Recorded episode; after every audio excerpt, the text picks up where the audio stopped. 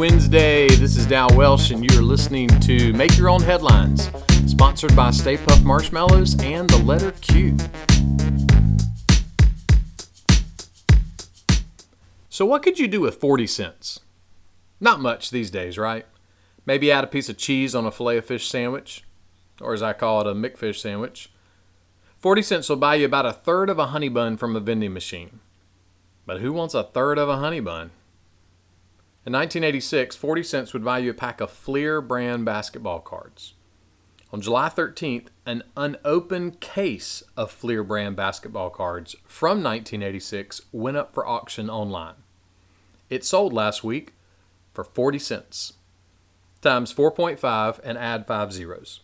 That's right, an unopened case of basketball cards sold for almost $1.8 million. It's estimated that the case has 36 Michael Jordan rookie cards and a mess of Michael Jordan rookie stickers. Now, if you don't know anything about basketball or Michael Jordan, just imagine whatever you would spend a lot of money on, multiply it by 4.5, add five zeros, and you get the idea.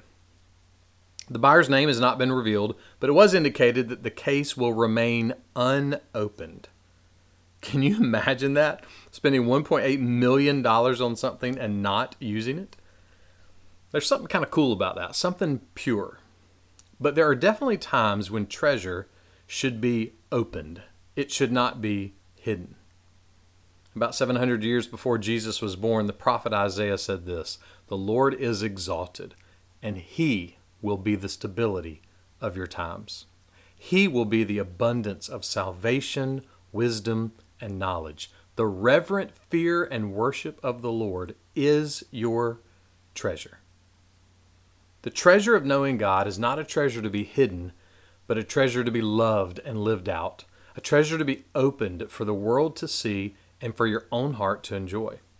Especially in times of instability, you should open up the treasure of the stability of God. When the things of the world tempt you to be full of fear or frustration, that's the perfect time to open up some fear and awe and reverence of God. Simon Peter said that Jesus died to bring us to God. So don't bow down to the fear or the frustrations of this world, but open up a can of worship because Jesus died for sins once for all. Make that one of your headlines today.